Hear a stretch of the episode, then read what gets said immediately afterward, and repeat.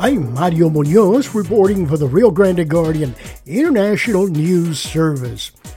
According to the general manager of Cameron County Drainage District Number 5, Alan Moore, Harlingen is in a floodplain. Definition of a delta is a floodplain. Even if the maps say, oh, you're not in a FEMA type floodplain, we're in a delta, it is a floodplain. On a daily basis, we deal with utilities like water, sewer, and electricity. But there's also a public utility that performs important functions in our community, the drainage district. Steve Taylor spoke to the general manager of Cameron County Drainage District Number 5, Alan Moore, about the work of the Drainage District. This is Steve Taylor for the Rio Grande Guardian. We're in Harlingen, Texas today. We're at the offices of the Cameron County Drainage District number 5. We have the general manager, Alan Moore. Today we're going to talk about what flood mitigation is all about. That's um, a phrase, a term that the public doesn't understand, but it's very important. That's the work you do. So tell us what flood mitigation really means and why the public should care about that. Drainage in the Rio Grande Valley is all artificial.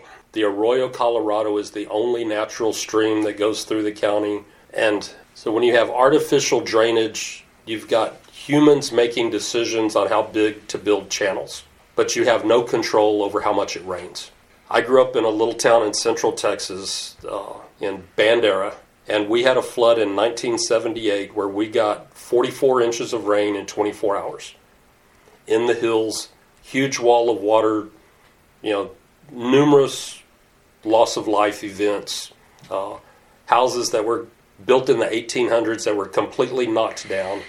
That could happen again, and it could happen anywhere. That was the largest storm on record in Texas until Hurricane Harvey you can't plan on 44 inches of rain in 24 hours. Nobody can afford to build what you would look at. So you have to look at a reasonable expectancy of the event and try to lessen the severity, lessen the frequency of the flooding on any given event. Make the most benefit you can out of the money and resources that are available without being overly extravagant on how much you're doing. Uh, because you never know I hate to say we could get the Hurricane Harvey next year, and there's going to be severe flooding. We're a delta, we're not a valley. It's definition of a delta is a floodplain. Even if the maps say, "Oh, you're not in a FEMA type floodplain," we're in a delta. It is a floodplain. So, what's the worst uh, flooding event in the valley? What, what's what's the? You said 44 inches in Bandera. How bad has it been in the valley historically? Actually, the 2019 was one of the worst. It wasn't in the total inches of rain, but it was in the short duration of the storm. We measured 16 inches of rain in four hours. So our channels filled up very rapidly. The internal systems that belong to the cities, the storm drains, they were all overloaded immediately. People flooded for a half a dozen different reasons the water couldn't get out of their yard fast enough and came in through the weep holes in the brick. Uh, the water couldn't get out of the street, so it backed in. Uh, our ditches went out of banks in some areas. Uh, 2019 was actually one of the most severe events our area has ever seen. Did anyone come up with a name for that storm? No, it, and the 2019 was actually two cells that collided and all of the predictions from National Weather Service were one of them would die out before they reached here. I think at the time the Weather Service said there were like 32 different models that they watch.